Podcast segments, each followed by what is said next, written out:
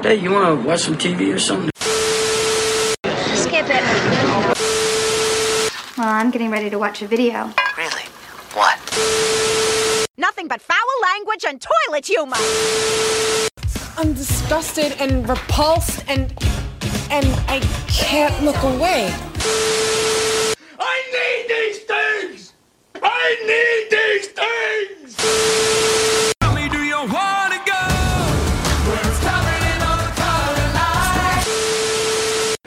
No way. No way, Jose. This just in, go to hell! This conversation can serve no purpose anymore. Stop it! Stop it! Stop it! Stop it! Stop it! Stop it! Stop it! Hello, friends and listeners. You have Watch Skip Plus in your ears. We are a movie review podcast with a lifestyle twist. And that twist is there is a bonus review before we review a new theatrical or streaming film. And that bonus review can basically be anything. It could be a lifestyle event, a television show. It could be, uh, I don't know, a snack that we ate over the weekend that we really enjoyed. Uh, I am Cupcake, also known as Machine Gun Jelly. And I'm here with my co host, the cinemasochist, Justin the Red. Justin, how are you? The boys are back in town. The boys are back in town.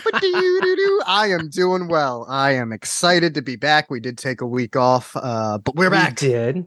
We did. You were in the exotic country of New Jersey. That's right. I know one of our uh, friends and listeners and former guests, uh, the Flick Boxer, was like, "You were in New Jersey and didn't tell me." I was like, "Listen, I was visiting family."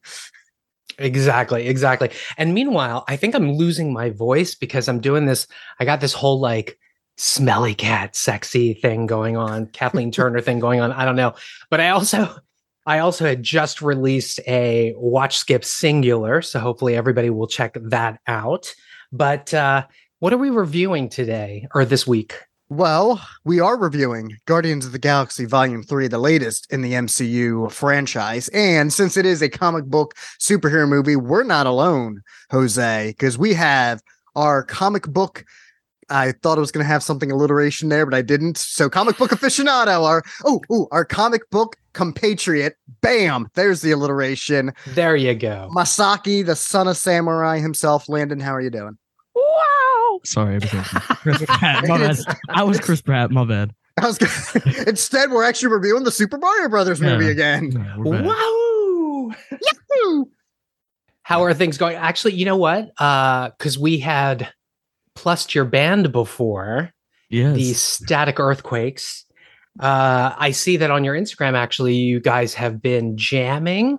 Is that that that's what's been happening? Oh, that was just my show, but uh, I mean, yeah, a little bit. so you had a recital. Is that it? We got we got something going on this upcoming weekend. Can I audition to to sing "The Boys Are Back in Town" by Thin Lizzy with you? Yes, Woohoo! of course. Yeah.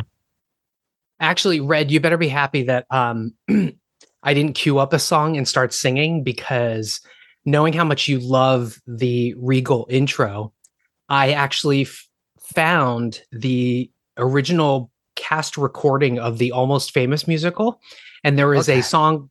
There is a song called "It's All Happening." Okay, I was like, "Where's this And so- going?" I mean, maybe Where's this? Go- But I love I was- Almost Famous, so that's okay. I was Mhm. almost ready to sing "It's All Happening." maybe I y'all can pref- make a uh, maybe y'all can make a musical episode, and that would be a reason. Ooh. Podcast episode would be four hours long. Well, is there any reason? Okay, let me tell you something. How Let me tell you something. I just heard the dig as I was starting to speak there. How dare you, sir?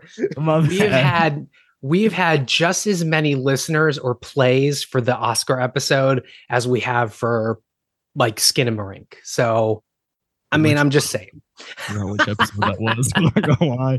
The only reason I can remember your Oscar episode was because I was like, oh, I'm gonna listen to Nevermind. Just coming on and just I was blasting gonna us like try this. and I know. listen to it. Wow. Wah, wah. All right, so we got some pluses going on. Uh, Masaki, since you are our guest, why don't you start? So I have two options.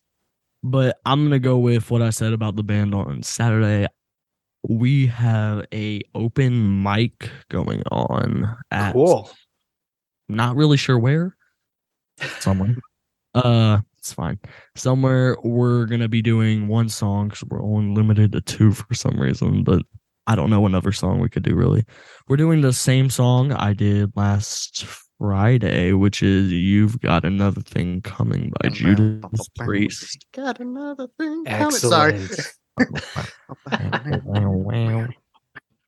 Uh, yeah, it's gonna be like the first performance in front of I think a couple hundred people. Oh wow! Oh, my God, I don't know. exciting. We'll see. We'll see how it goes. Proud That's of you, awesome. dude. Hopefully That's good, hopefully awesome. good. Hopefully good. Yeah. Yeah, congratulations. Uh hopefully that goes off well. Uh I know you've been rehearsing and res- and you know Yeah. learning the guitar and everything, but just Okay. make sure your uh make sure your dad gets to tape it so we can all see it. I think he will. Who knows? Oh, he better. We're we're gonna message him and bombard him on that on the day of. Be like, Yeah, you better. alright. And what was your second option? You might as well just do it. Okay, uh, so let's talk about a trailer, Jose. All right. Uh-oh. So What's what trailer would you like to speak about? Hmm, I can only imagine. Uh, I was obviously gonna go for the trailer of a new Pete Davidson. No, uh, this Miss Marvel's tra- Miss Marvel, whatever it is. tra- the Marvels, the sir. Who Marvels. cares, bro? I care. I care. it's so bad it shouldn't even get the right name. Anyways, uh, this the Marvels trailer came out of nowhere. Like really, it released out of nowhere. That when it released, I had no clue, nor did I care really. Um, Oh, So You- I you watched will like come two- November. I watched like a minute of it. I didn't really watch the whole thing. In that one minute, probably the worst minute of the last six months of my life. That's okay. It's like watching, like it's like watching Satan strip. I don't know. That was just a random what? That was so out of the blue. Wow. Okay, guys. Um, I was expecting like fingernails being ripped off or no, no, just Satan. Satan stripping. Mhm. I mean, that's the golden, golden schlongs, guys. Oh my. So let what, so wait a minute. wait, wait. Okay, Wait Let's set the- episode. let's set the schlongs aside.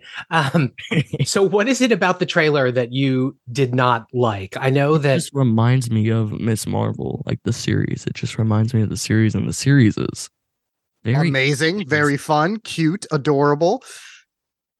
Are you serious right now? I, I I had a lot of fun with Miss Marvel. I thought I it was didn't. charming. I did it. It it was really boring. You know, I think I fell asleep Oh. it before. Well, Um, you know honestly what I love about obviously everybody knows I'm a huge Captain Marvel fan. I've probably seen the movie 25 times. I have Captain Marvel memorabilia out the ass. I mean, I I'm even drinking out of my little uh, cup, my Captain Marvel cup. But what I loved about Miss Marvel was, in a way, it's it's it's kind of meta, right? It's it's taking place in the MCU universe where there are superheroes, and we meet Kamala Khan, who worships Captain Marvel and wants to be her. And so I don't know. I I thought the trailer was interesting from the point of view that they it's something different than the other Marvel movies, right? It's not it's not heavy, it's not weighted down by, you know, the bl- the what what they call the blip or whatever. It's uh it, it looks like it's fun and it looks like it's uh woman centered and it looks like it's going to be very very funny. Um funny is a strong word for Brie Larson, but that's okay. okay, all right, all right. So listen, I like I liked Captain Marvel. Thought it was fine enough. I think Brie Larson was the best thing about it, and she elevated it. I can see you are fuming right now, Masaki, but I Sam I love Jackson was in it. I love Brie Larson. I love Brie Larson. I think she is wonderful. I think she's a terrific actress. Actress, blah. Asterix, yeah. she's a great asterisk. She even She's her got a own great job, so asterisk. bad. Okay. That's gonna haunt me for all of my days. Uh, Masaki, I'm telling you, once you get older and you can start seeing her more adult oriented dramas such as Room, Short Term 12, especially even fun stuff like Free Fire, I think you're gonna come around on her. Um, And there's I- always Fast 10 too. Fast, Ten, you might. Uh, I don't even think he likes those movies. Like Well, Fast 10. I'm not going to watch one of them. um, but yeah, so I, I liked Captain Marvel, didn't love it, had a lot of fun with Miss Marvels. And I've got to be honest, you're not the only person who's been ragging on this Marvels trailer. I, like Jose, didn't see it until b- right before. Well, Troy just rags on everything now. It's he's, he's you know he's the cool hipster. Love you, Troy. Um, I thought it looked fun. Does it look great off the bat? Um, No, but does it need to be great? Mm, Not necessarily, and they're not showing too much. I think it looks like fun. I like the character. I love Brie Larson. I love uh Miss Marvel, Kamala Kamala Khan. Uh, and I'm blanking on the other one's name, but I liked her too. She was really good in Monica WandaVision Rambeau. as well. Monica in Rambeau. first- Thank you, Monica. I should know Monica Rambo because the last name's Rambo. I think it looks like fun. Um, we'll see how it does. You know, come November. I'm looking forward to it. I'm a little. I'm. I'm saddened that we have to wait till November instead of July now. But hey, that, them's the break sometimes. More time for me to mentally prepare for the greatest. That's, that's actually why they pushed it. They were like, it's Yeah. not like they had special effects or anything to tweak, or they were just Yeah. like, you know what, we got to let this Masaki fellow get a couple Nah, more I'm a- months in. I'm, I'm gonna be out cold on the plane because I know I'm probably gonna end up seeing it twice because that's my theme with the Marvel movies now. I think I'm seeing the Guardians now twice or three times. Oh, well, don't tip your hat before we get to our review. bad. but uh so I was just going to say from what I can see from the trailer though, I think that this movie, The Marvels, is going to be part of a long line of uh comic books and even comic book movies where they seem to be fighting each other. So it looked like there was a fight where the Marvels are actually fighting each other. So I'm a little interested to see that and how that works out. But Maybe Anyway. Larson gets killed off. That's not nope. happening, sir. Well, maybe I not. God, I wish. Also, I don't know uh, if you know of these movies, Jose, but there's a movie called uh, Captain America: Civil War and Batman versus Superman that has a lot of fighting superheroes. As If I you're into that. said, it's it's going to be part of a long line of comic Uh-huh. book heroes fighting each other. I don't know Uh, is it long running? Is that is that what you consider? It has to be more than five films. Is long running anyway.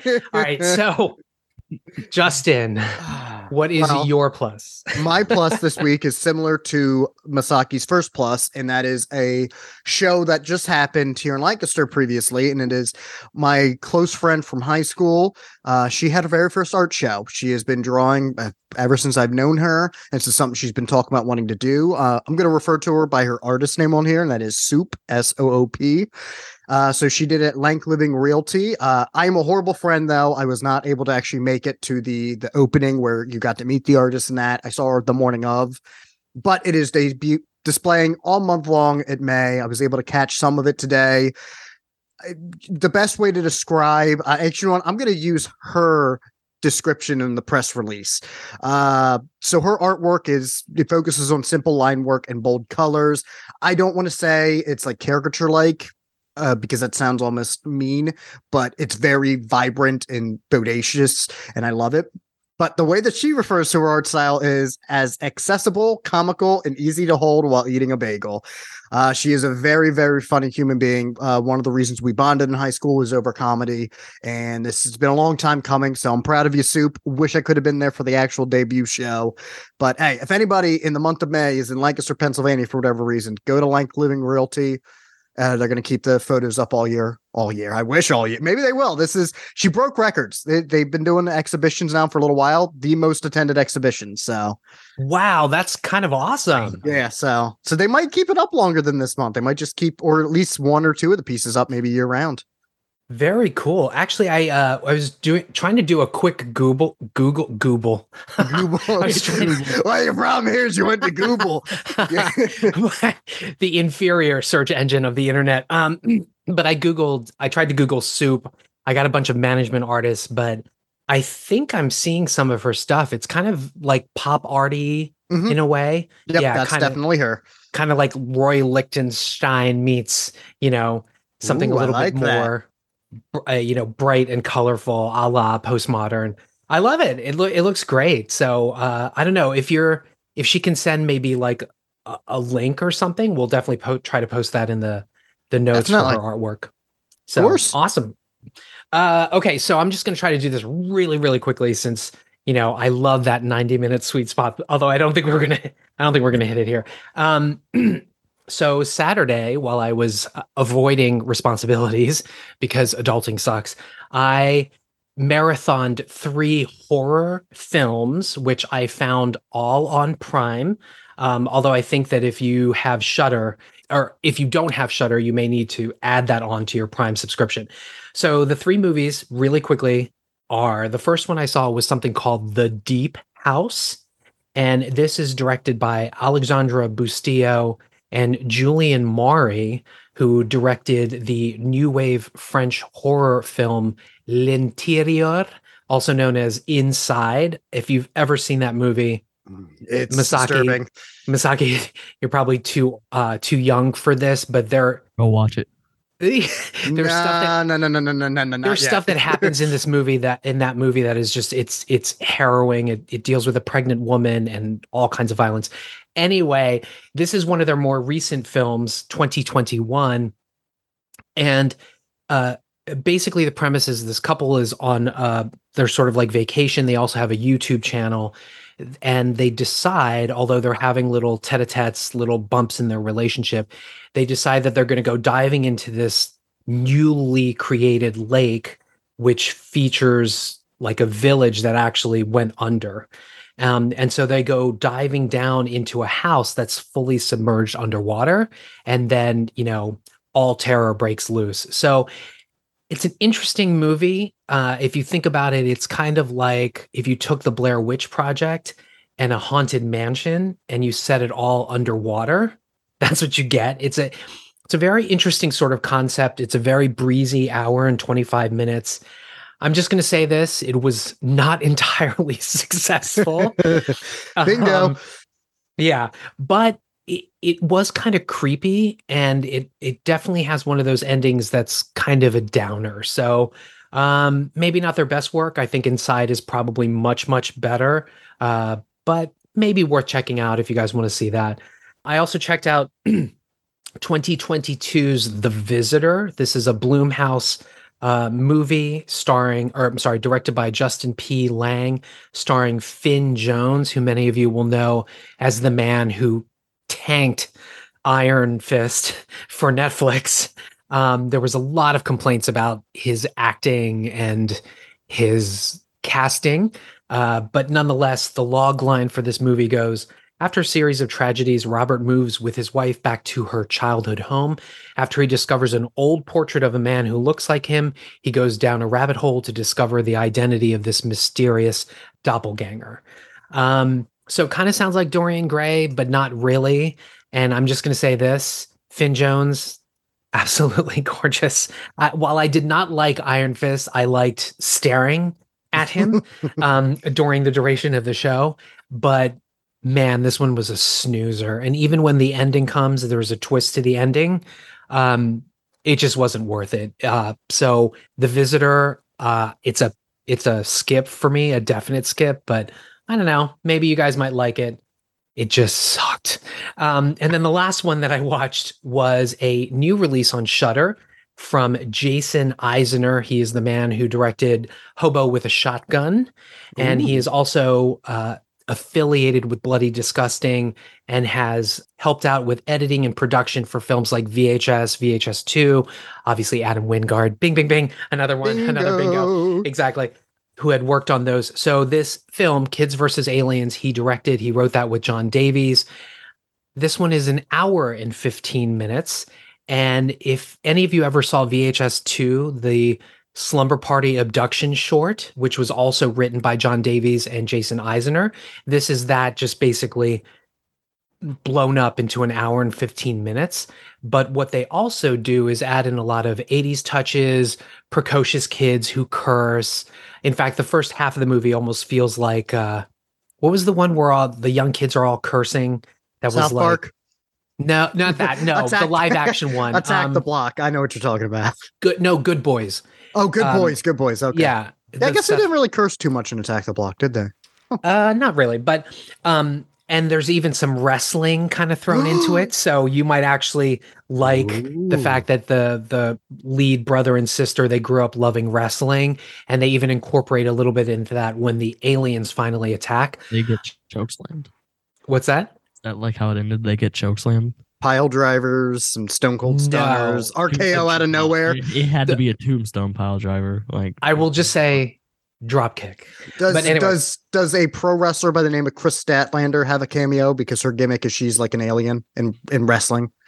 No, Oh, unfortunately. well, I'm disappointed then. Uh, but let me just say, let me just say this: the movie is definitely bonkers, but it is filmed in that that sort of weird, filmy, gauzy palette that that was that was the look for Christmas Bloody Christmas. I was just about to ask, does it look like that? Because now I don't want to see it. I really Yeah, hated the look of and- that film. and that just really grated on me it was like come on guys just just kill it so unfortunately it's a skip and that short is so much better than this so anyway those were the three horror movies that i binged sometimes you get some good ones sometimes you get ba- you, some bad ones but it is what it is right At least they all seem short. Give it that. yes god bless it that's why i was able to you know binge Do all all three three. of them yeah exactly so that's going to bring us to our movie review proper, which is Guardians of the Galaxy Volume 3, the much anticipated and allegedly, because we've had a John Wick Chapter 4, we've had other films that quote unquote are the end, but uh, allegedly the last chapter of the Guardians of the Galaxy. Um, I will start. This is written and directed by James Gunn. James Gunn, a fantastic gentleman. Not, I misidentified him as a comic book nerd, and I think he very well may be a comic book nerd. But quite honestly, he has both of his feet firmly planted in genre, starting from his days at Troma, where he wrote scripts, helped direct. His mentor was Lloyd Kaufman. He wrote Tromeo and Juliet. And then from there, he ended up writing projects such as the live action Scooby Doo movies. He also wrote The Belko Experiment, which is um, actually not bad, fairly harrowing. Unfortunately, it reminded me of a bunch of other office type horror films that came out around the time. Um, and then, of course, uh, his film Slither, which was uh, just this sort of bonkers alien invasion possession thing that was disgusting and oozy and gross. Actually, he directed Slither, but he also wrote the remake of Dawn of the Dead, directed by Zack Snyder. And so the man knows his genre. Um, Brightburn, I think, was in there as well. He also directed a film called Super, which was a takeoff of superheroes. Um, I guess that was rehearsal writing for Guardians of the Galaxy. And the deal with Mr. Gunn is he has most recently been named co chairman and co CEO of DC Studios, along with Peter Safran. Uh, they were just named uh, those positions recently, and they are retooling and redirecting the entire DCU now that we are transitioning out of what is colloquially known as the Snyderverse since a lot of those DC movies kind of have the same look that Zack Snyder infused into his Man of Steel, as well as Batman versus Superman and Justice League. Um, just a couple more shout outs. Our um, director of photography is Henry Braham. He is uh, British. I believe actually he comes from Ireland. I might be wrong about that, but he is a British British cinematographer, best known earlier for doing indie films that hit really uh, well on the circuits, as well as when they were released here. So, Waking Ned Devine, Shooting Fish with Kate Beckinsale. So, he was the DP for that. But since then, he's actually shot other genre films like Maleficent, Mistress of Evil, Legend of Tarzan, uh, as well as uh, The Golden Compass. And he did shoot uh, The Guardians of the Galaxy 2, as well as the Holiday Special. Um, Additionally, I just want to give a shout out to Beth Mickle because the production design in this movie is eye-poppingly unique. I guess that's one of the pluses for this um, for this movie, uh, Volume Three. That is. Uh, she's also a production designer on films like Drive and Only God Forgives, uh, directed by Nicholas Refn Wending. Nicholas, Nicholas Winding Refn. Winding Refn. Got it. I had it backwards. I know that a lot of people are tortured in our community are tortured by Only God Forgives. I think. Oh, it's I love those- it. I think it's one of those you either hate it or you love it. Um, but uh, she has also done production design on things like Guns, The Suicide Squad, Dear Evan Hansen, the musical, as well as Two Guns. Um, and the last shout out is our stunt coordinator is Heidi Moneymaker. Um, in addition to having an amazing last name, she's one of the most amazing stunt women. She has du- she is the Scarlett Johansson double uh, for Black Widow, and she came to fame basically doing that and being one of the best stunt women in Hollywood. She has been directing and doing stunt coordinating for Hawkeye, and now she has graduated to stunt coordinator. She is, in fact, the stunt coordinator for this. And one last Captain Marvel connection. In the beginning, in the beginning of Captain Marvel, she fights uh, an elderly woman on the subway. Uh, Heidi Moneymaker was the stunt double for that woman for that fantastic close quarters subway fight. So Jose, is the reason you love Captain Marvel is it because they beat up old women? It's like, Wait. why? He likes when children are in danger and when old people get when beat up. children either die or when old women are just getting abused. Mm. That's Jose's favorite. I'm gonna send a flerken after you, flerken. Landon. What are you? s- What? Uh, oh, oh, wait. I think he's. Karma. That's why your mic is falling apart. Mike is terrible, Dad. it's lurking up. Mike is falling. I'm not even touching. All right. All right, on to red for some of the cast, and we have quite a doozy. We do. Before I do that cast, real quick shout out since you brought up Only God Forgives. Years ago, I guested on the wonderful Cult of Muscle podcast to cover Only God Forgives and The Nice Guys. It was a baby goose double. So go hunt that down. And also, I know they're taking a break. So love you guys. Love the, the years worth of content you've done. Anyway, to the cast. And I'm going to keep this somewhat brief just because there are some new cast members that I'm going to keep a secret. But returning uh, as Star Lord is Chris Pratt. You can go listen to our Super Mario Brothers episode to hear his uh, little resume. Zoe Saldana is back as Gamora. Hey, go listen to our Avatar Way of Water episode for her uh, resume. And then we also have Dave Bautista returning as Drax the Destroyer, and you can go listen to our Glass Onion episode for that. So that's three already knocked out. All right, Bam. here we- But now here's ones that we didn't cover yet. Uh, Bradley Cooper is returning as Rocket Raccoon, as the voice of Rocket Raccoon. Uh, he broke to fame in the Hangover franchise, Wedding Crashers, Wet Hot American Summer, Silver Linings Playbook, American Hustle, Joy, where he mispronounced Lancaster's Lancaster, and I have yet to forgive him. Ah. Philadelphia, you should know. Sorry. He was also in Limitless, American Sniper, A Star is Born remake, uh, Nightmare on Alley, Licorice Pizza, which is wonderful, The Place Beyond the Pines, and The A Team, which I am a big fan of, and I know you are too, Jose.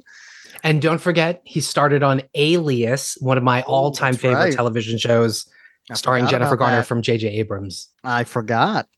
Uh, returning uh, to voice Groot is Vin Diesel. He is known, as we mentioned earlier, with Fast 10. Uh, he is known most for the Fast and Furious franchise, the Riddick God. films, the Triple X films, Bloodshot, The Last Witch Hunter, Babylon AD, uh, The Pacifier. But he's also done some dramatic work such as Find Me Guilty, Saving Private Ryan, Boiler Room, and has voice credit work in The Iron Giant, which is a masterpiece. Returning as Nebula is Karen Gillan. She is most known for being a recurring character on the Doctor Who franchise. She's been in big films such as the two recent Jumanji films, the recent called The Wild Adaptation, Gunpowder Milkshake, Stuber, The Circle, The Bubble, The Big Short, and in the Valley of Violence. And don't forget Dual. That's Oh, now that's right, streaming. Dual. You guys need to catch that. It's actually What? better than some people say. I have not seen it yet, but that thank you for the reminder because that is one that I wanted to see. Uh, so where's that streaming on again? uh, it should be Hulu. Hulu. Okay. Returning as Mantis is Pom Klementieff. Hopefully, I didn't butcher that. Uh, she's popped up in films such as Uncut Gems, Ingrid Goes West, Spike Lee's version of Old Boy, the uh, most recent a- animated adaptation of The Addams Family, Thunder Force, and The Suicide Squad. So she has a little bit of familiarity with James Gunn outside of this franchise.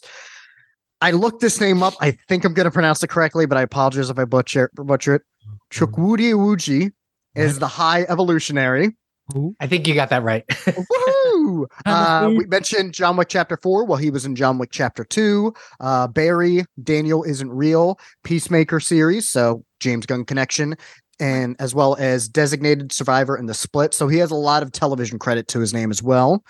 Uh, Will Poulter is Adam Warlock. Uh, he has a lot of franchise work. He was in Chronicles of Narnia, Voyage of the Dawn Treader, the Maze Runner films.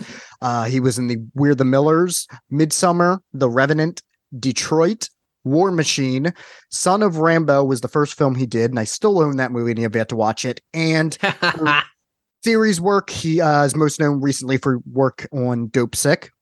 Returning as Kraglin is Sean Gunn, uh, that is the brother of James Gunn. So he has a lot of work in James Gunn films, such as The Suicide Squad, Super, Tromeo and Juliet, and The Belko Experiment. Uh, but he also popped up in another superhero comedy from the early 2000s called The Specials and had a really small role in Pearl Harbor. He does pop up a lot as a character actor too. So you've probably seen him on television shows and movies if you haven't seen him in these. And also, then, he and James and their brother Brian were behind PG porn. If you ever saw any of those shorts, yes, I Um, remember those so- shorts. So PG porn, there were these little shorts where basically it was the porn movie, just the storyline, but no in no sex, right? Mhm. So if you think about how terrible the acting is in porn films, that was the idea behind this, and they would pair up porn actors with actual actors. So Nate Fillion was in it. These shorts are hysterical. You really have to see these. They're they're very funny. If just Google PG porn, people, it's it's funny. Make sure you put the PG in there though. Exactly. And then the last shout out I would give, because there's a couple of other actors that come in here either on the screen or doing voice work, but I'm going to keep save them. But doing voice work as Cosmo is Maria Bakalova. Uh, she is uh, pretty much rising to fame recently. Uh, she was Borat's daughter in Borat's subsequent movie film. She was in Bodies, Bodies, Bodies, The Bubble, and The Father. So not too much, but her resume is quickly growing, and it's nice to see her pretty much just jumping. I know that Borat sequel; she was hilarious in it, and that helped put her on the map. So I'm going to keep everyone else though a secret. and curious and curiously enough, Maria Bakalova is uh, Bulgarian. She's not actually Russian, but anyway. All right, so we're gonna do spoiler-free reviews at this point, and I have to tell you, I think it's gonna be short because, quite honestly, you can't really discuss this film without actually going into the plot. So I'll throw it over to our guest, Masaki.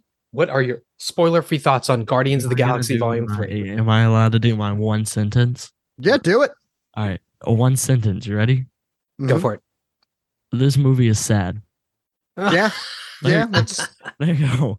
No, uh, I was going to ask though, without going into what makes it sad, one of the things I've seen some people not liking this film over is that it's too sad and it doesn't have as much as the fun charm as the other movies. oh, Did so- you think there was a good balance, or did you like how Oh, sadder it was? I think it was a perfect balance, really. Okay. Uh, if you want to talk about a completely sad movie, talk about Black Panther. Or Black Panther. Yeah. Whoa. Wakanda, Forever. Wakanda forever, forever. I like it. Well, you know what? I'm glad you brought that up because I was thinking about that, and I remember I had mentioned on our review where I thought it kind of pandered. Did you feel that this movie pandered with its sad moments or not? Like No. really, it felt. I hate to say it, but this was almost the perfect like MCU film because MCU is never gonna make a perfect movie. Don't look at me like that. Uh, they're never gonna make a perfect movie because they're MCU. I don't think they've ever made a perfect movie. I don't even think they've made a close to perfect movie. Really? The closest they might have gotten to a perfect one was The Winter Soldier. Captain So- America. that is one I- of the better ones. I would say Winter Soldier, which I think is a the example of a great superhero movie. And then I would argue that the first Avengers was pretty for for what it put together. It was it was mm-hmm. fun. It was good. It was I'd even say the the first Guardians as well. And and to be fair, I, this is where I come at where per first of all, there's no perfect film. It's always going to be subjective, so it- it's really hard to nail that. I can say what I think is a perfect film, and somebody can come out and say, "Oh, that's not a perfect film. Here's why." Um, but yeah, for MC, I mean, I think they've had a lot of great films, and I don't think it's disingenuous to say for an MCU film because well, that's what they are. You got to review a film for what it is. I do want to say this though. I feel like this film actually saved my like love for these MCU movies because these last few I have absolutely despised. Like I can go on and on making fun of Black Panther Wakanda Forever. Yes, I get it. Chadwick's dead. I'm very sorry that that happened, but please don't make a movie out of that again. Uh Thor Love and Thunder, I don't even know what to say about that except Chris Hemsworth has a beard. I thought you Um, liked that one. I did. I regret liking it now. Oh, Oh, man. It's changed. It's changed over the time. It's I mean, that can happen. We've seen it happen on this show compared to my It- uh, initial yeah. capsule reviews, but it certainly has. So you don't do you feel like you have what people are calling Marvel fatigue, meaning we're over the superhero thing, it's all formulaic. You I- go in there, it's all paint by numbers. Did you have that or do you just have you just soured on the MCU a little bit? I've probably soured on it because I've been like on like an obsessive side of the MCU since Infinity War. Okay. That's kind of ending now. Like I'm just getting into more, but that comes naturally, I guess. Mhm. But you're getting uh, older. You're you're yeah. getting more experience in the film world thanks to us Yeah. nerds and your father being like, "Here, watch this," and you know, Anyways, as he reaches Uh-huh. for his dad. Anyways, uh, but with that being said, when I said there's a per, it's almost perfect movie, there is always still gonna be a couple issues, and I can name a couple, and I don't think they're spoilers. Go for it. Go ahead. But, uh, the antagonist is completely useless. Uh, which one? High Evolutionary or Adam Warlock? Adam Warlock, Okay, yes, that I will agree with. I do feel that absolutely useless. He might have been in the movie the same amount of time that The Rock will promote his tequila brand on Instagram per day. So, Uh man, you're don't know. bringing the wrestling connection. I like how so far I'm the only person not to bring up wrestling. I love this. It's Bizarro World. and what was the other one? You said that you Uh, didn't like that there- Warlock. there's like there is a main storyline and then there's a like secondary storyline but i feel like this main storyline kind of floods over the secondary storyline almost Okay. Yeah, So we'll have to feel- talk. We'll have to I'm- about that because I I think I felt the same way. I'm wondering if we're on the same page. I'm not gonna, i'm not gonna say anything yet because of spoilers i can't really go deeper into that But uh, I can Got get it. though, without you going into spoilers, it sounds like you don't feel that they always gelled well together. uh, i feel like they hyped up adam warlock to be this big bad character they kind of used him to be Yeah, what without spoiling, I am gonna agree. I, I felt like Adam Warlock was wasted and really kind of curious as to why he's in. And we'll get to it in the spoiler section, Yeah. but it, it- he really just got lost in the shuffle here. There's so much going on, and I feel like if you took out Adam Warlock, not much would change. Uh, anything that that character brought to the table, you could have just transferred to somebody else. Um, so I would agree with that. Um, yeah, and I would, I, I can kind of see it, where you might be coming from on the two storylines because if there's one criticism I really do have of this film, um, I think it for the most part finds the good balance between the humor and the sad moments, but sometimes with that and with the two storylines, there is a bit of mood whiplash going on that it's really hard to kind of level. Gunn does his best. Um, but yeah, so I mean, other than that, I, I think I'd agree. This is definitely the best. Of, well, I guess this is a new phase, but this is the best they've done probably since no Endgame No or eh, or No Way Home because that is technically part of the MCU. I, I, I'd include that, but No, I still feel like MC uh MCU. Uh, yeah, I feel like MCU. No. I feel like No Way Home was more of a like in going in theater event than it was an actual good movie because like when I when I saw it in theaters, it might have been my favorite movie at the Mhm. time. But as soon as I tried rewa- rewatching it, I just thought it was boring, really. Because I mean, you're kind of watching it just for the big Tobey, Andrew, Tom in it. Spoilers, but I, I I think we're fine to spoil that by now. yeah, I, I I think it's past its spoiler date. Red, you've hinted a little bit, but what's your spoiler free thoughts on this? So yeah, I I really enjoyed this. I know uh, I'll I'll tip your hand a little bit, Jose, because on your Instagram feed you were like you had a, a jokey photo of you not oh yeah, enthused let's about seeing about this. that. I'm sure Yeah. we'll talk about it more when we get to you. I was very much looking forward to this. I know Black Panther Wakanda Forever. I gave a soft skip to or skip, and I gave a very unenthusiastic, slight soft watch to Ant Man uh, Quantumania. So I, I definitely get the MCU fatigue. I still love the MCU franchise, but specifically, I really love the, the these Guardians movies. I love James Gunn's humor. I love the the actors and the cast. And uh, Guardians were characters I was familiar with or more aware of growing up as a comic book fan, but I never really got into. So the films did something that I, I know is one of the reasons Marvel makes movies is to get you to go read the comics as well. And thanks to the Guardians of the Galaxy film that came out almost a decade ago, that made me dive into their comic book lineage more and really getting into those characters. I love the video game that recently came out. So I was very psyched for this. And I thought for the most part it delivered. As far as a finale, which again, I'm sure these characters will return in some way or shape or form. We might even have another Guardians movie, but I don't f- see James Gunn returning. So I definitely see this as the end of a James Gunn trilogy. And I do think it was a pretty fulfilling one. Uh, I, I get why some people thought it was too sad. I did see a Facebook post from a friend that just said it wasn't fun and he doesn't want to like it kind of if it's strangely enough as much as it's revitalizing your uh enthusiasm for the mcu Landon it seemingly killed his because i guess he just thought it wallowed a little bit too much and i'm thinking yeah. well, what you think of black panther wakanda forever because that one really did that and but you know i digress movie. yeah i don't even know if you saw that one to be honest with you Um. So sorry for interrupting. But no go ahead what you said about the characters, I feel like what he- what James Gunn did with it is he brought a pretty boring like list of characters in the MCU.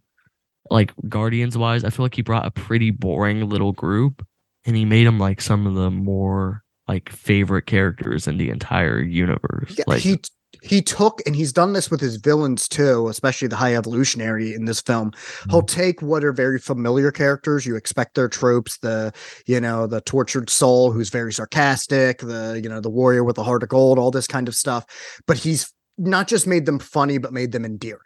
Has he flirted sometimes with, especially in volume two, which I loved, but in volume two, did he go a little bit too overboard with it sometimes? Yeah, I think Drax the Destroyer, unfortunately, in the second one, somewhat became a punchline. He somewhat redeemed it here, but I think he's taken these characters and made them not just jokes. Like they make jokes, but there's drama underneath and it comes to the forefront here and i think it's been building and i i really enjoyed this. Um i mentioned uh him taking familiar villains and making them work. As much as i didn't like how he handled adam warlock in this just because i felt he was an afterthought i actually really liked the high evolutionary. A lot of that would go because of the performance but I think you're taking what is a very familiar type of trope of a character that wants to make a, you know, uh, we'll get into more spoilers, but wants to make a perfect world. That stuff you've seen it all before, you've read it all before, but there's a way that the performance and just the intent is driven in this film that feels a little bit fresh and different. Uh, so I, yeah, I thought this was really great. The only other thing I want to talk about, and I very much want to talk to you about this, Jose, because you Mhm. brought it up with the production design. I do think this is a gorgeous looking movie, but I was saying to a good friend of the show, William, when we were talking about this, because this was his favorite of the three.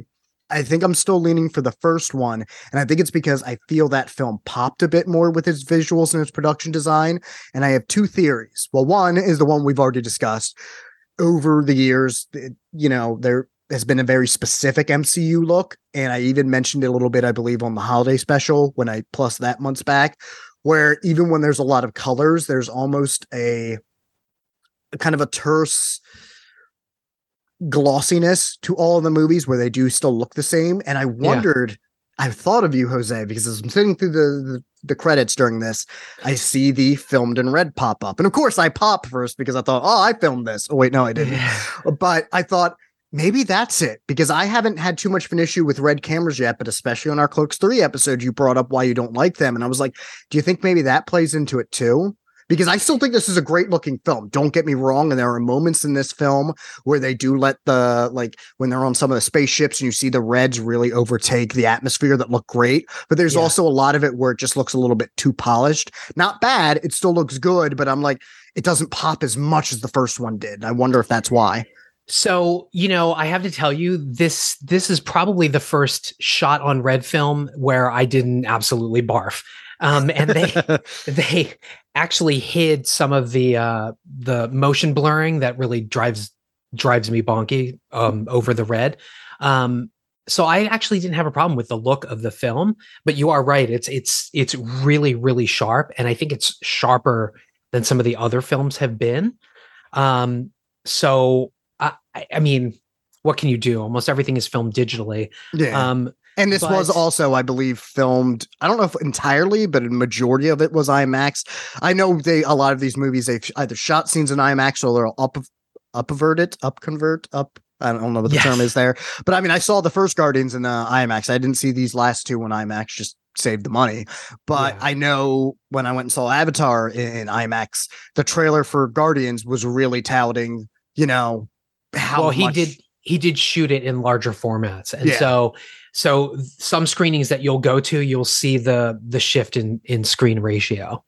Um, so unfortunately, I have suffered Marvel fatigue, and I think that um, for my spoiler free review, I'm a little conflicted about this film because Guardians of the Galaxy had always been something completely different from what we were used to in terms of the superheroes, in much the same way that the Hulk and Thor are different from your other types of Spider-Mans or Captain Americas or things like that. And so the first Guardians of the Galaxy was just it, it was just such a 180 from everything else that had come before it and it introduced new characters and James Gunn's voice was so fresh and Pratt and Saldana and everybody else in there was just absolutely amazing. I did not like 2. I thought 2 was overly long. I felt like it, it just was the wrong tact. Can I ask you And- one quick question about two Yeah. though? Did you at least cry during the whole father and son? Yeah, did you and cry? Yondu? Come on. Okay, That- I'm I might have broke shed a tear. I might have shed a tear I- into I my popcorn. I, I cried a lot during volume two, and I, I don't completely disagree with Sammy's you. raising his hand. I think he was crying during the during two as well. two, two got me crying really b- hard. Um, and I don't disagree with Right. you, but I, about two on certain areas, but I did love a lot of two. He cried. So Yes. Um, so did I. I was. Oh god, I was sobbing. It's okay. so so here's why I'm conflicted about this movie. Let much like much like your friend on Facebook who said they took the fun out of it. That's how I felt. Um, now, granted, there are some scenes of comedy that are a quintessential Guardians of the Galaxy, where you know, as you know, they're a family and they bicker at each other like they're family, but they really love each other, even when they're saying hurtful things to each other.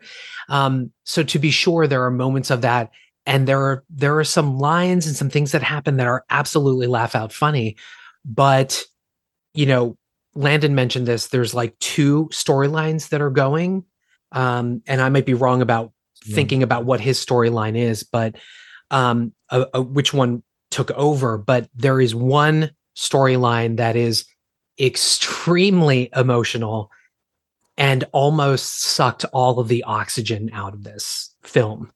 Um, now, I will say the the latter portion of it, when they're finally together and there's the climax and all of that stuff, yeah, that definitely comes together and it's great.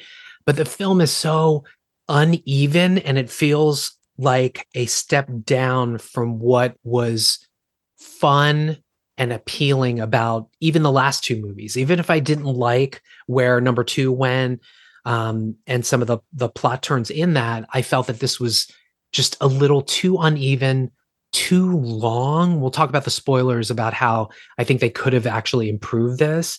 Um, but the other interesting thing to me is that I I may not have had the most enthusiasm going to see this film, but I was looking forward to Chris Pratt and Chris Pratt's energy, and that character is not here. We got we got somber, doo doo headed, uh, you know, um, uh, I, I I'm even blanking on his character's name. Peter Star Lord, Quill. Peter Quill. Yeah, Star Lord. Um, we just he wasn't the Star Lord that I was hoping Oh, to see in this. But but wouldn't it have been weird if he was? Con- and I know this is probably the problem of being connected to the MCU in that sense of having all the other trauma that he's had, not just obviously since the Guardians films, but what he had to go through in Infinity War, and then once he came back in Endgame. Uh, wouldn't it have been weird if there it, it was just old school Guardians? Like, Yeah, just want 'em I, I get where you're coming from, and Yeah. I don't blame you. But there's also that part of me. The reason I like this is it did result in this feeling fresher for the Guardians. It felt like a progression. Um, I I think the reason uh, I found the balance to mostly work with the humor and the sad moments is because of the connection you have to these characters. You mentioned they're like a family. That's how we take to them. Just like we, had these spats with our family, whether our bloodline family or our adopted family, like our bigger group here, you know, Yeah. where we come together and we may still, even during tragic moments, you know, make light of stuff to build ourselves up. So for me, I, I liked it. And I, I can uh, completely understand where you and other people are coming from. I almost feel like if they didn't kind of go somewhat this way, and maybe they did it a little bit too heavy at times, but if they didn't, would I just feel like, well, this isn't fresh? It's just redoing what we already seen in the first two movies. Because as much as I h- had fun with that second one, it very much felt like, uh, well, now we're a sequel, so we're going to take everything you loved about the first movie and crank it up to eleven, while still having Well, some so- dramatic moments. So I will. What's that? kind of Star Lord did you want? Do you want like Garfield? Because there's a movie coming out next year. If you want Garfield, it's 'cause. I, I think he wanted the more sarcastic So Star-Lord that we saw in the and first I- two. and I'm gonna I'm gonna deepen my analogy when we get into our spoiler section, which is coming up soon.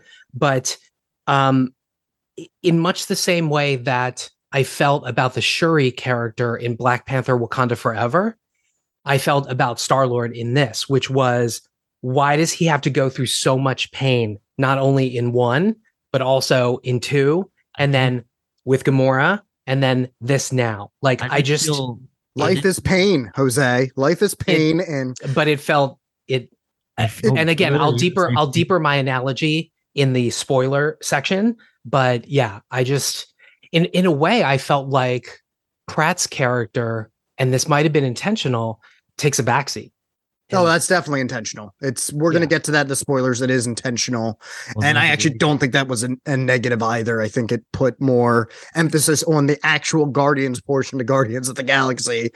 Um, but I, I can see where I can see where you're coming from, but I, I still had a lot of fun with this, and I think my reverence for these characters and connection made the the sadder moments and the darker moments work instead of just feeling forced. Uh so masaki verdict Oh, hard watch. okay red Yeah, it's a it's a watch for me as well.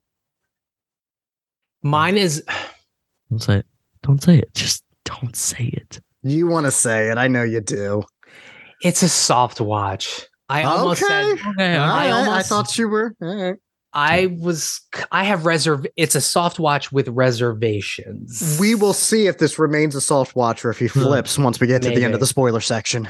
sorry landon you were gonna say? Yeah, no, the one thing y'all didn't mention this whole time is the soundtrack, which I think is very rude of you not to mention since it is Sure. uh, i had an issue with that. What? yeah. I, I like the soundtrack, but I also feel, and it was going to have this no matter what, where that's become its iconic thing because of how great the soundtrack for the first film and the second, but especially Yeah. that first film was, mm-hmm. where it it is a little bit too on the nose at times in this movie, but I still enjoyed it. But it's more and or less overused. over you, yeah. Annoyingly serious right now? overused. Bro, I'm being very serious. Every scene, every scene, they cranked up some sort of like classic rock thing, and it was just Do you want me to remind you of how Captain Marvel half the time was just a dramatic piano?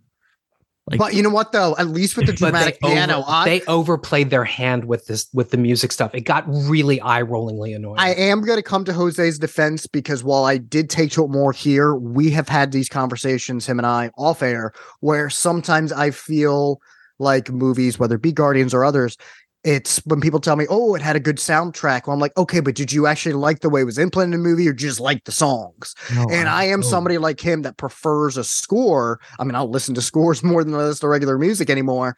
And I do feel like this film and a lot of the MCUs lately, some the scores have kind of fallen by the wayside. Like No Way Home had a really good score, I thought, but other than that, this this has infiltrated some of the other movies. I mean, both Ragnarok and especially Love and Thunder uh, played that Especially, played that hand too much. So Yeah. Come and get your love. I, I I like the way they used "Come and Get Your Love" in this film because they had more meaning. But there are I didn't I don't want to go too hard on it because I did like the way, for the most part, they use the music in here, but I see where Jose's coming from. I didn't. When you do it all the time, it loses its meaning. That's true. That is true. You do too much of anything, it's it's not special anymore. And it, it did this time. It did feel much more like we have to do this as opposed to Right. That It- and that is how I felt about it. It was so forced, so forced that you're gonna make me change it to a skip. All right. So Make me Um, change it to even more. we here we go. We're we're gonna head into spoilers. Obviously, since all the Marvel fanboys are probably listening, as well as anybody else who maybe wants to check this out, we are Mhm. going to spoil this this Shazaz out of the galaxy of Guardians Three in three, two, one. Okay. There goes his face. All right, so let's keep going. No, What? I'm I'm going to say this. I'm going to say this. I felt like the Rocket origin story was out of place here.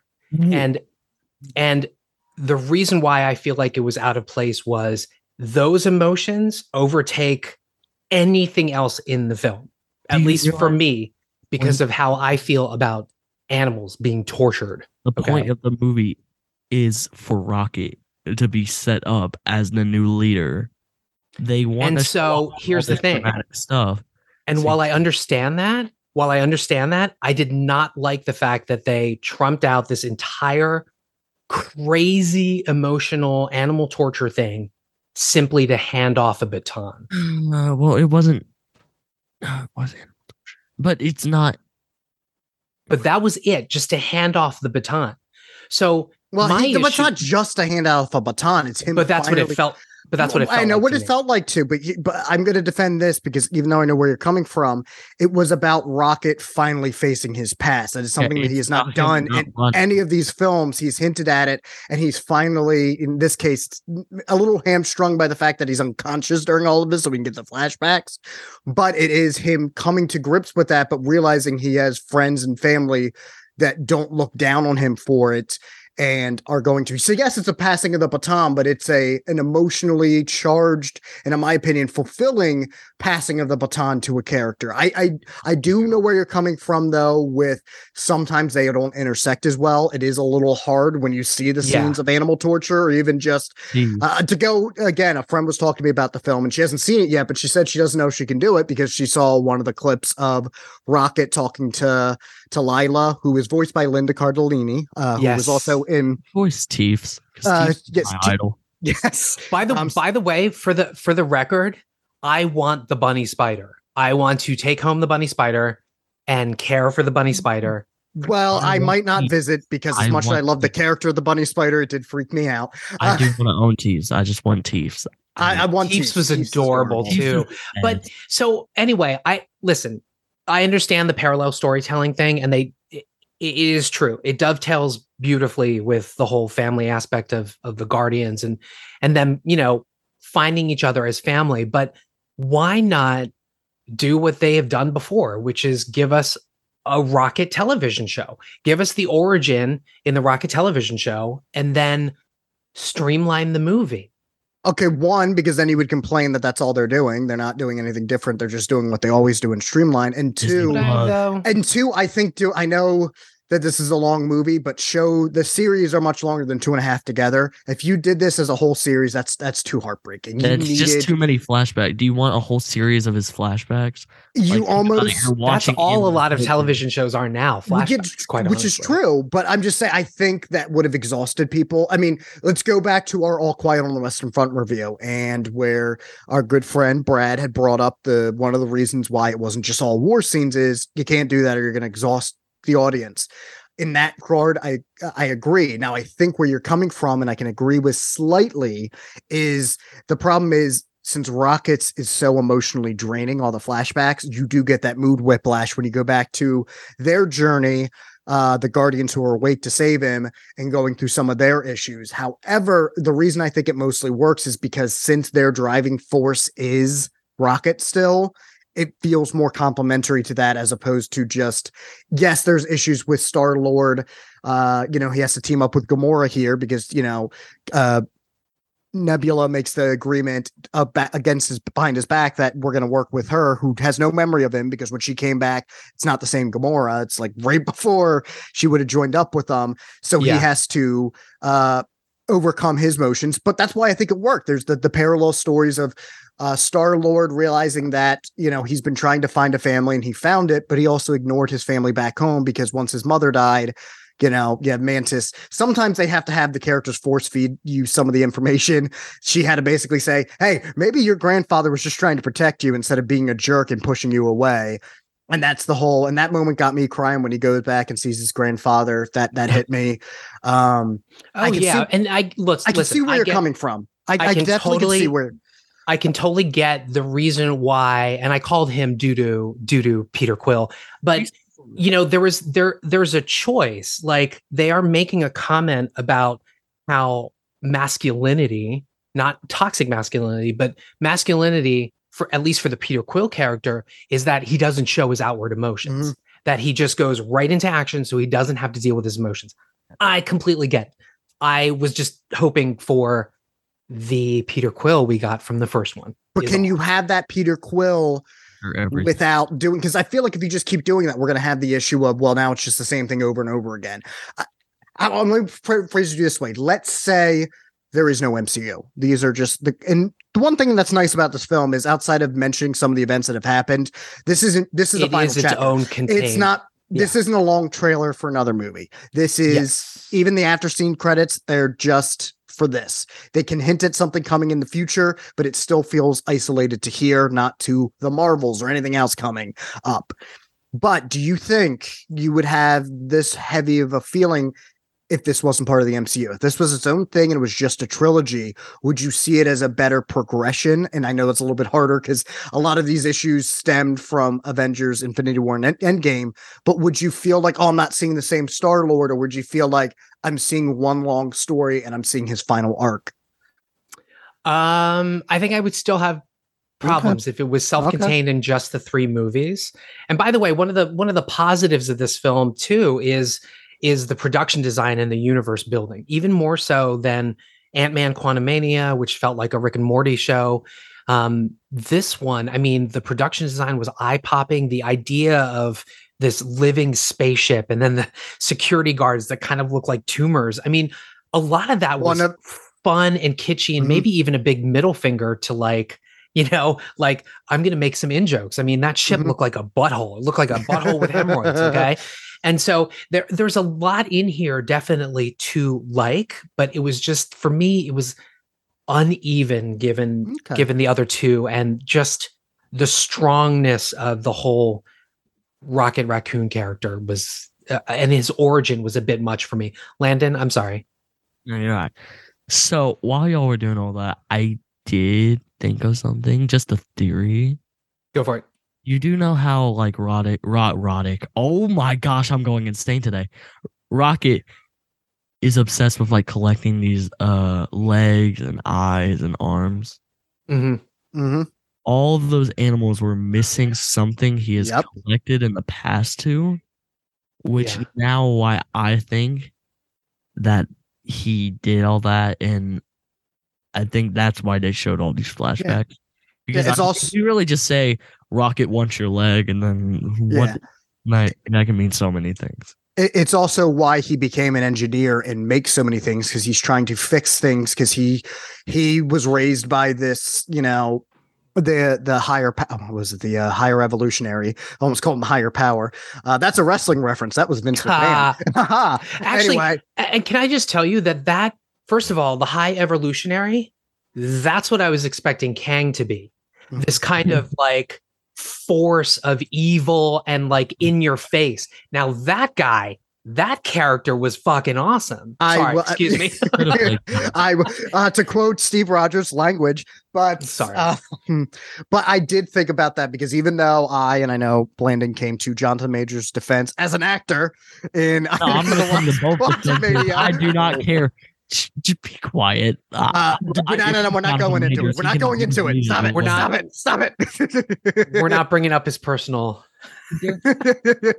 but I will say I did like because this was a very big performance. We talked about big performances with Nicolas Cage and Renfield. I thought this Yeah. was a great big performance, and I did think, I mean, if if you have to recast Majors, do it with this. And I, think we would have eventually gotten this with Kang. The the issue that I think you had with the version of Kang in Quantumania was one of his versions that was more brooding and quiet. There are many versions of Kang that we're going to see, and some of them. but are I don't. But I don't know that, and I didn't know that until the end of it with that. with True. that You third would've- whatever. So I was you know, completely underwhelmed. You you would have known it if you watched Loki, which is a problem Oh with my- the MCU. You watch but yes, Loki? No, he didn't. I don't think he's seen it yet. no, I have not watched Loki. Spoiler: the first three episodes are boring. Yeah, that one that that's a show I liked, but it definitely has its issues of certain episodes feel like placeholders or they Yeah, just the take too long. three Or were boring, fillers. and then four, five, six Yeah. are great.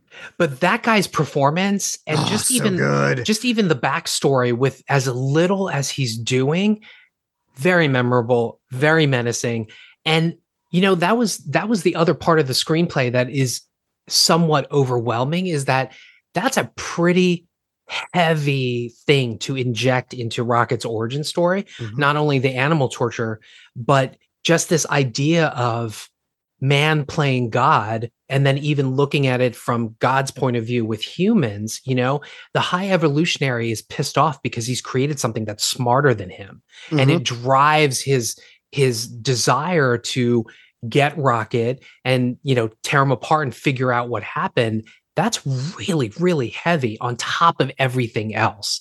And maybe that's i don't know maybe all of that just felt overwhelming and then the comedy comes in and it's sort of like what's happening and then we've got these captive kids that are speaking a language that turns out to be bautista's language you know what i mean um and it's funny because they call him the stupid one and then he ends up being able to communicate with them so there's a lot that's smart about the screenplay but i felt uneven and overwhelming How did you feel? Because I know Landon and I talked about this. Uh, Adam Warlock, because it, the way they introduce him isn't that different, and this wasn't a character I was too familiar with up until recently. Um, but it is kind of how he's been handled in the comics. You know, he was this. He's created by him. He, you know, or he was him, but he was created as this, you know, all powerful being. Kind of becomes self aware, and he does eventually become a hero. But he has his, you know, workings with the High Evolutionary in the comics. However, I think in this movie, and this is where I'm going to agree with you in the fact that I, I think what you're getting at is there's just too much going on. There's too many characters. yeah yeah I, he, it, what's weird about him was I was thinking for a while, I was like, okay, but I he's like what you get in some action movies where he's the bodyguard because your villain is more scenery chewing, but isn't a physical threat to the you know Stallones or the Schwarzeneggers. But that doesn't Right. really make sense because the higher evolu- high evolutionary is pretty powerful in his own and does some serious damage. So Warlock just feels out of place in this, and I really think they should just cut him. And I don't Completely. know. I mean, other other than the fact that I thought Will Poulter was a fucking snack and gorgeous. Sorry, Language. words, Landon. I'm so sorry. I'm Word, dude. I'm gonna get evil text messages from your father. Um, but but even though I thought Will Poulter was very very attractive, yeah, he was completely wasted in this. And he also has to get humor forced upon him. That's the only time in this movie I felt the humor was a little out of place. Even if he made me laugh with like how he adopts the the pet and he's like, oh, you know, oh my the one- god, that thing! I fell in love with that thing. I that it. that I wanted to take. I home. want it. I don't like the way Yes. it's making me feel. What?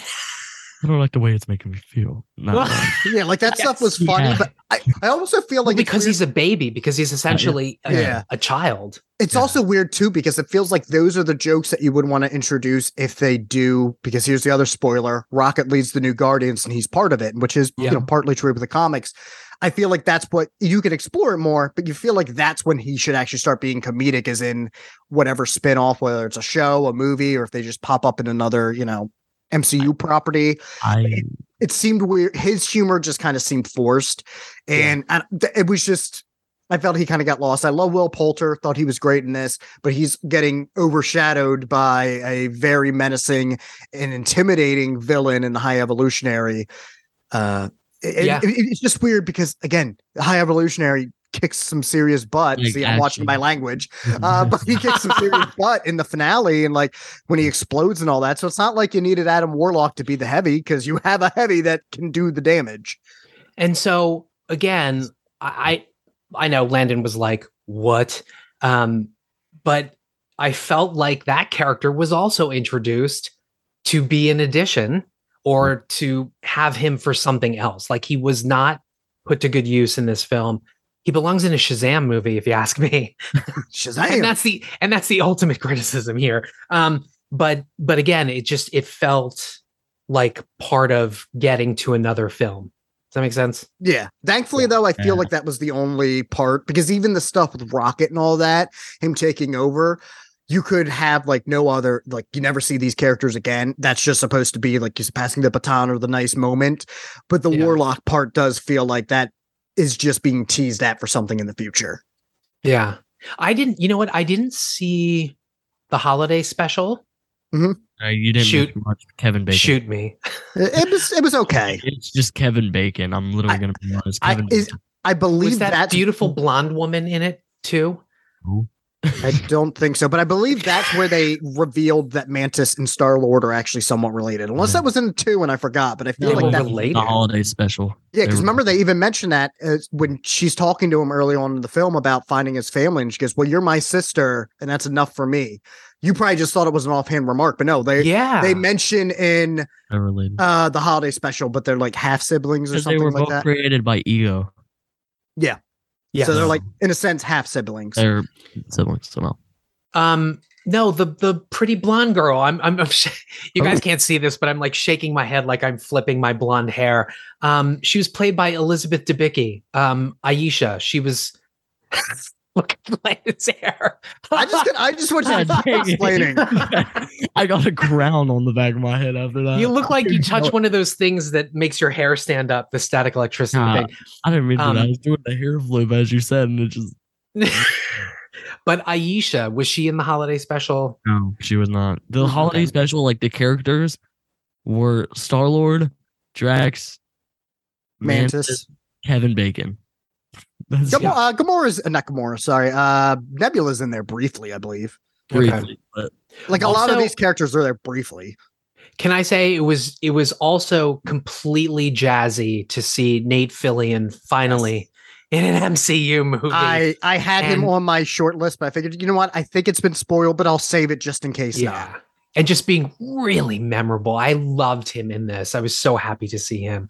And then um I don't know if you if you guys caught that either, but Molly Quinn is in this. She's one of the Ravagers, but she played she played Fillion's daughter on mm-hmm. Castle. apparently Pete Davidson's also in this. I don't know where he was. I think Huh? he was one of the He might have been maybe he was Pete either Davidson. voice.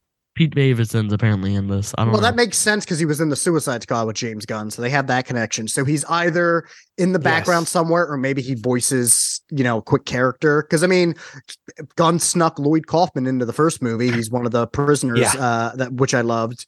Um, also, just because we're uh, spoiling other spots, uh, Sean Gunn does voice Young Rocket, which almost too adorable of Oh. a voice, but oh, What was I gonna say? Oh, how'd you feel about the uh face getting ripped off? Because all I'm saying is that what they were trying to do there, because James Gunn just reveals everything on Twitter and does not care. But he said he was doing no, like I'm being serious. If you look at his Twitter, it's just yes, no, we did that because, and he just Yeah. gives brief. You know what? I have to say I love that about James Gunn. yeah, But Uh, I I feel like he needs to keep some things close to the vest. he was, uh, he was. or he wait a little bit at least. He said he did it because the MCU is going to start doing rated R stuff like with Blade and Deadpool and Mhm. all that. I was, gonna- you know what? I was gonna say that and the one character getting incinerated for MCU because I know somebody's Yeah. gonna be like, "Oh, this isn't that dark."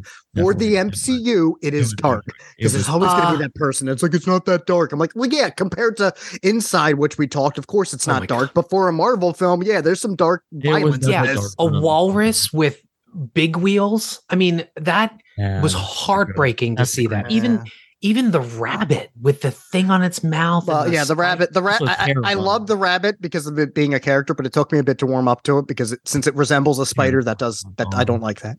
so I so Justin, I was about to send you.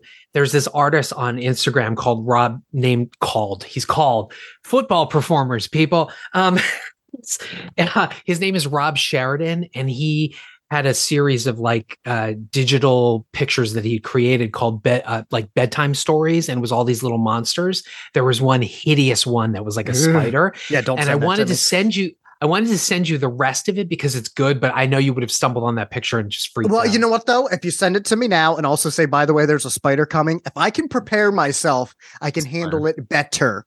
If I I can it. watch a movie like Arachnophobia or Eight Legged Freaks because I know going in there's going to be spiders. I might still freak out a bit, but I have that preconceived notion. It's not like something Wicked This Way comes, whereas a random scene of tarantulas and I'm freaking out because I didn't have any time to mentally and emotionally prepare for that. So digress. Landon, Landon, um, I'm going to, by the same token, emotionally prepare you for the fact that Brie Larson and Oh. Kamala Khan Are are- gonna will be in the ruin Marvels in November.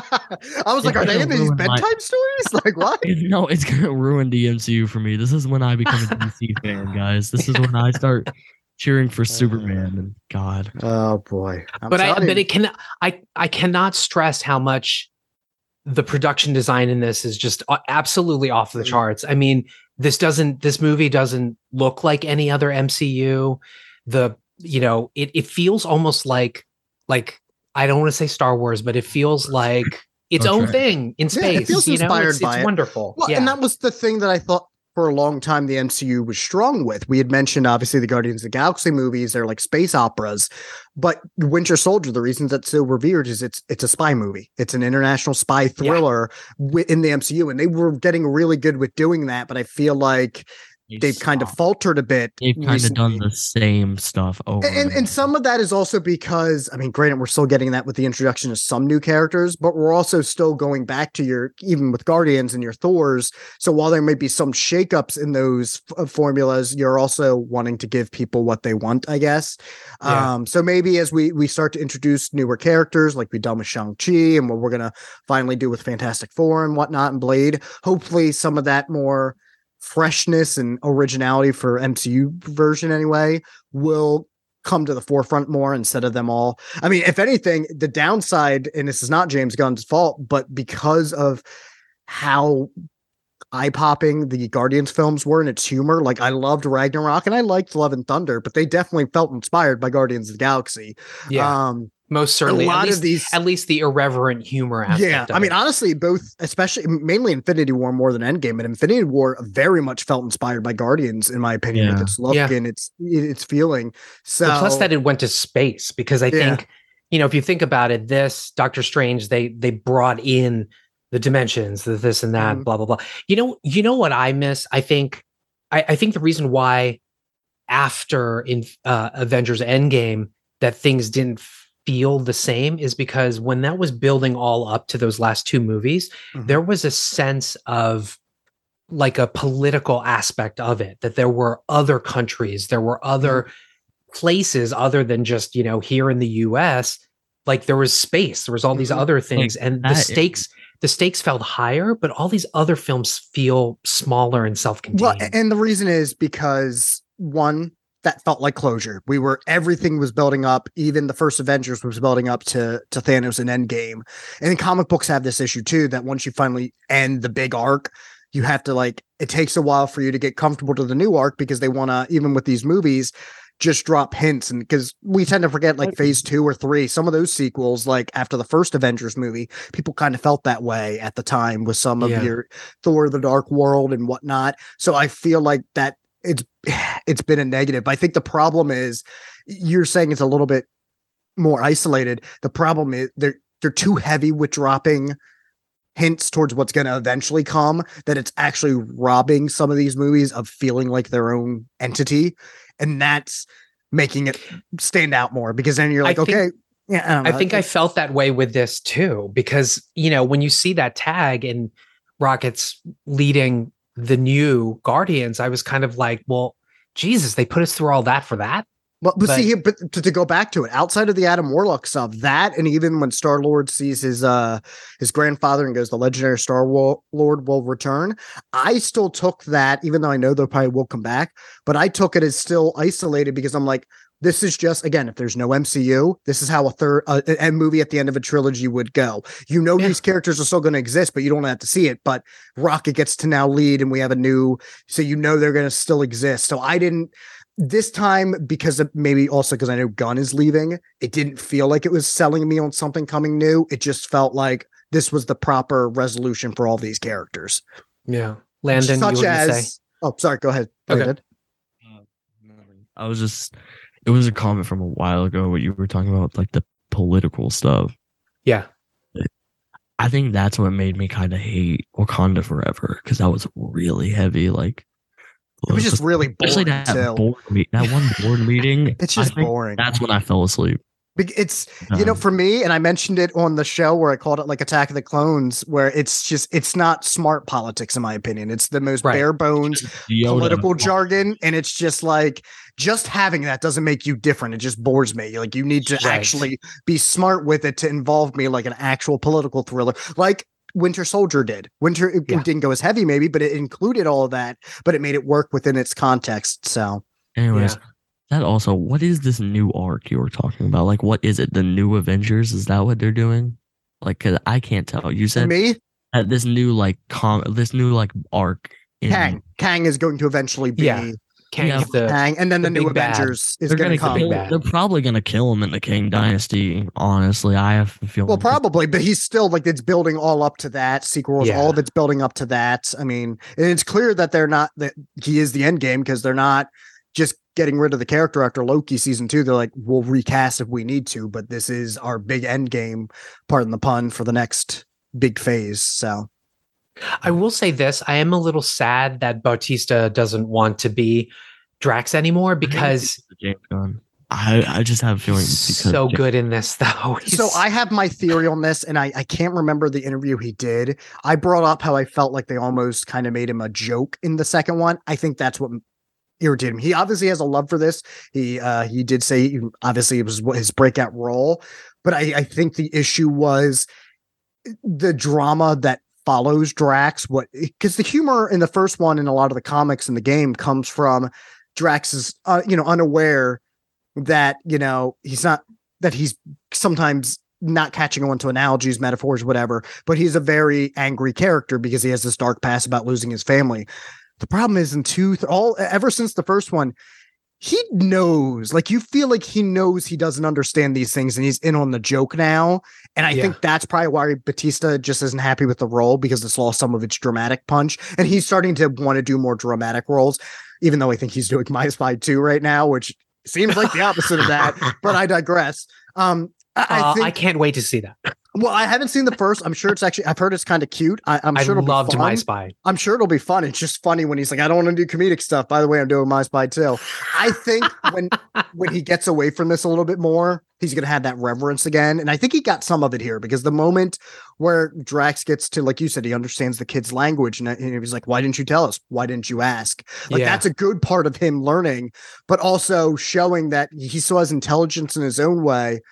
But that felt sweet, like him you know, realizing you're born to be a father, not a destroyer, realizing his purpose, and even like crying when uh, Mantis is leaving. Like, yeah, he picked her all the time, but you can tell he loved her, and like, like that got me, like, that got me emotional. Uh, being able to finally hear Groot, which I already had that theory, and yes, I James Gunn did spoil it, where he's not actually learning new words. He's still saying, "I am Groot." We're just part of the family now and can understand him, which I thought was pretty obvious because the whole running gag with Gamora being like. You guys are just making up what he's saying. You have no idea. Said? And then right before that moment with him saying, I love you guys, where he just says, I am Groot, and she starts to respond to him, and she's like, Oh, like she gets it. When he said, I love you guys, I'm like, okay, he's still saying I am Groot, but we get to finally hear. it. I like that. Are you sure he said that? Because are you sure? Wait, I'm pretty Yeah, sure that did. was He said, I "I love you James- guys." Well, no, no, no. He's saying I if James Gunn James said Gunn. it. I'm fairly certain somewhere somebody has reported that he did state that yes, it's Okay, well, not. again, James Gunn on Twitter said that Groot is now like verbally able after being with uh the Guardian for so long. He's verbally able to understand. no, maybe I I took it the opposite way, and I think it's better if it's the opposite way of it is better the opposite way. Not of we just finally get to un- understand him. He's still just saying I am Groot, but maybe it would have been better. I mean, for the moment, I think it makes sense that we heard him say I love you guys, but maybe it would have been better if they just subtitled it. and said, "I am Groot," and then you saw, "I love you guys." But I still, I it was a- it was a sweet moment, and yes, But- I, I got misty eyed during that Rocket realizing I, I got. oh, the Bautista or Drax saying goodbye and crying, and definitely when just seeing Peter's grandfather's response to him coming back, Yeah. that that hit me very Yeah. hard. Actually, That was good. It was good. Um, two things. One, ironically, Bautista's stunt person, his stunt man, is named Rob De Groot. So his last name I is love it. De Groot. And then, and then two, I am once again demanding my Howard the Duck movie because know, if you yes. if you're going to show him again, was- then you better give me a Howard the Duck movie. I think we're gonna get a series instead of a movie. That one, yeah, love I think see. they were talking about a series for him, like a confirmed. Hold up, Jose. You don't get to go. Ugh, you watch series all the time. weren't I mean, listen, listen. I get to go. Uh, I'm the guy that doesn't watch series that much. How about this? You can make a series with Howard the Duck and Rocket Raccoon. There you go. Sure. I've sold, I've pre-sold the Yeah. idea. Let's do it. I'll watch it. I'll do it. I, I'm down for that. I mean, I'm fine for a movie too. I've professed my love even for the '80s movie. Oh But yeah, I'm down for it. that. Yeah. Uh, any any other discussions? No. No, I, I think we hit we hit everything. I think we- again, I I, pretty much hit everything. I know where you're coming from, Jose, and I think if I didn't have as much reverence for these characters, or Landon, like you said, sometimes you revisit these movies and you don't think they hold up as well.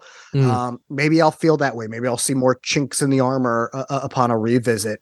But coming out of the theater, I I had some reservations with you know going back and forth between the very dark material with you know Rocket being abused and everything else, but. I thought Gunn did a really good job of balancing them for the most part. I felt that the humor when it was there outside of Adam Warlock felt earned. I mean, again, one of the reasons I love these characters is I can do that. Uh, I, you know, sometimes I'll obviously let a sad moment be sad, but when things get really rough, sometimes I just need to have that levity in the, in the moment to to handle it. And I felt like that's what this film was. It was levity. I do feel like Oh, and actually, the the other thing I wanted to say too was that so I was talking so much about the production design in space that I failed to mention the fact that then Gunn does Gunn does this really bizarre thing where he inverts it.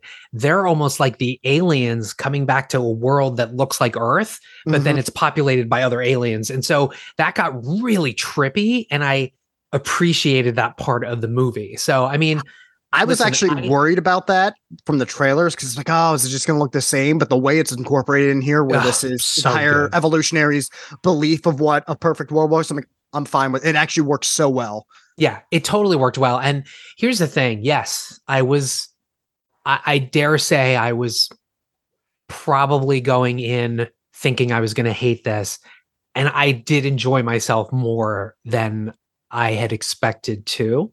And that's probably why I'm still at a soft watch, even though I think, even though I think that there are, that there are some huge problems with this.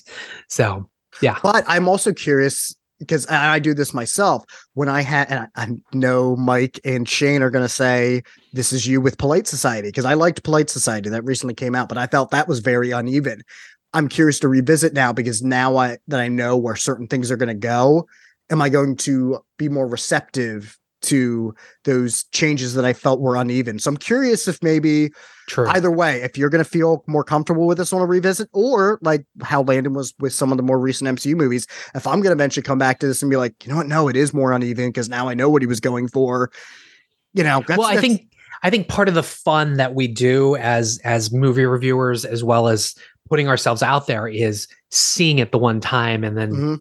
Trying to have that opinion. So Yeah. I uh I don't know, Landon. You said you want to see it again. What is it that drew that draws you to wanting to sit for two and a half more hours and to and to watch it again? see if I like it the same.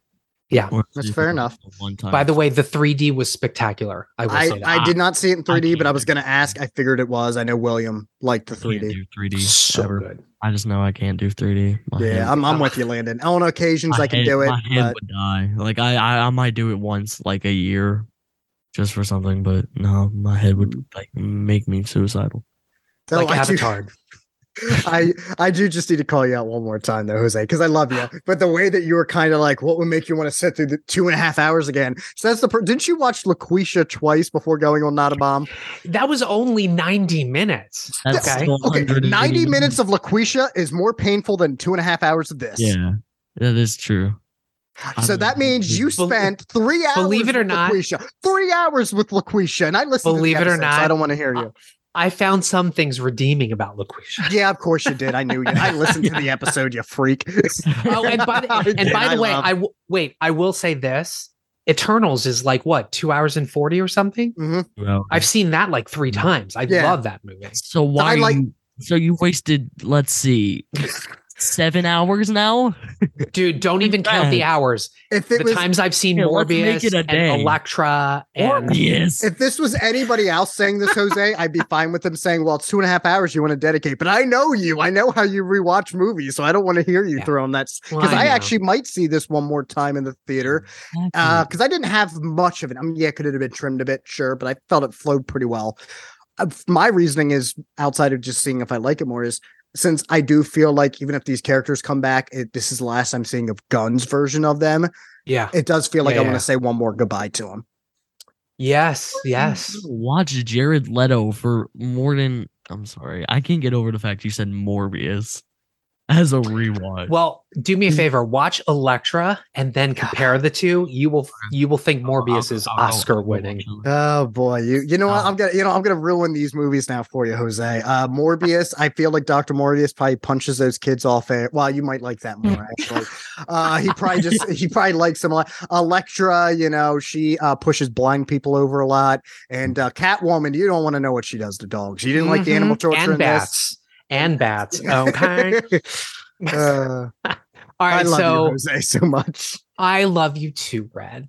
So final verdicts. I'm a soft watch. Landon, Watch. hard Yeah. watch. Oh yeah, hard watch.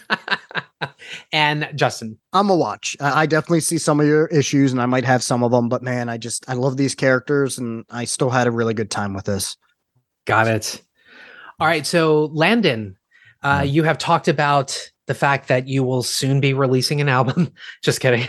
Um, or maybe, who knows? Oh yeah, Um, actually. but- what?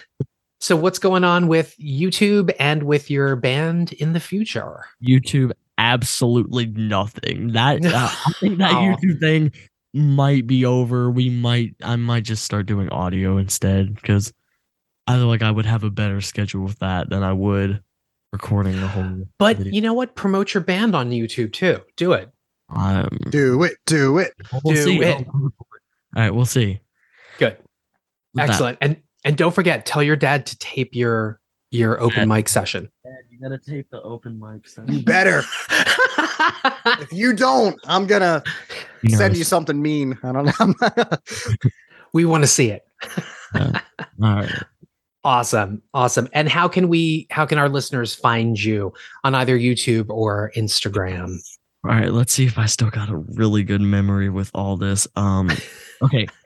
Instagram, look up la.indian. Episode 2. This is all Watch Get Plus. Episode 2 11 14. Uh, just while I'm doing this, there's episode 129 of Not a Bomb if you want to go listen to that. Uh Your other appearances. Awesome. 28, 32, 34. this episode will be 38.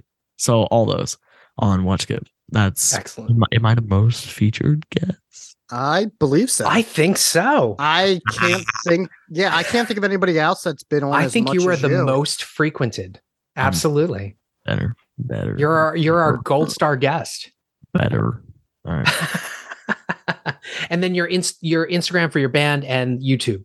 Oh yeah. Where can they uh, static underscore earthquake. Wait, no, static earthquake underscore. Whoops. Um, ugh, you need to hear that. And YouTube, just WITB for was it that bad? Excellent, excellent. And obviously, listeners, if you have opinions, I'm sure you do about Guardians of the Galaxy and the oh, fact that I am probably wrong about my take on this. No, you were not. There's no wrong opinions. Oh, there is a wrong opinion, and I've heard all of them today. I may, I may, hey, I may pick on you, Jose, but it's out of love. We all. The beauty of art is that it's subjective. Absolutely. I think I think Landon feels that the the one wrong thing Is It's the mark. Uh, Yeah, I Captain know, Marvel. No, I know that's what he's hinting. at. That's why I'm telling him to shush. Captain Yes. Marvel. So if you give me a whole podcast episode of me just complaining about Miss Marvel, it would be the same length as the Oscars episode. It's gonna happen in November because you're Yeah, coming you're on gonna for the come on. Marvels. and we're gonna get to hear I you don't- You guys need to prepare for a three-hour episode minimum. Because there's got to be one section completely of just Masaki's complaints. Uh, that's gonna last forever. That could be a fun segment, actually. That might be. Um, all right. So if you guys want to reach out to us, you can certainly email us at watch skip plus, spell out all the words, no punctuation at gmail.com. You can find us on Instagram, Twitter, and Facebook. Slide into our DMs if you feel. Additionally, since we're jettisoning the message me button on anchor.fm, because it doesn't work, you can record a voice clip and then either send them to email it to us or go on any of our social medias and drop it in the DM. Um, if you love us, please, please leave a review on whatever weapon pod of choice that you're listening to us on that actually fronts our show so that other people can find our show and more importantly we while we hope it's going to be five stars we would like to know what we can improve on or or how we can do this better so you keep coming back. And speaking of better maybe not a great segue um if you love us we have a whole pod roll of podcasts that you would absolutely love. And we are talking about our podfathers the gentleman's guide to midnight cinema and not a bomb as well as uh, you guys can't see this he's pointing to his dad in the background uh, landon is.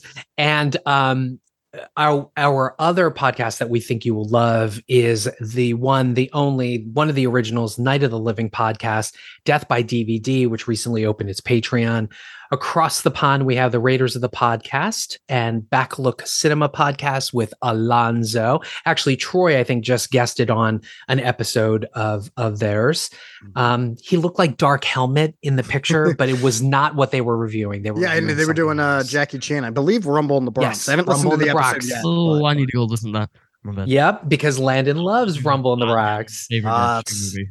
That was my first Jackie Chan. My first. Absolutely. Favorite. Also, VHS Files, Silva and Gold.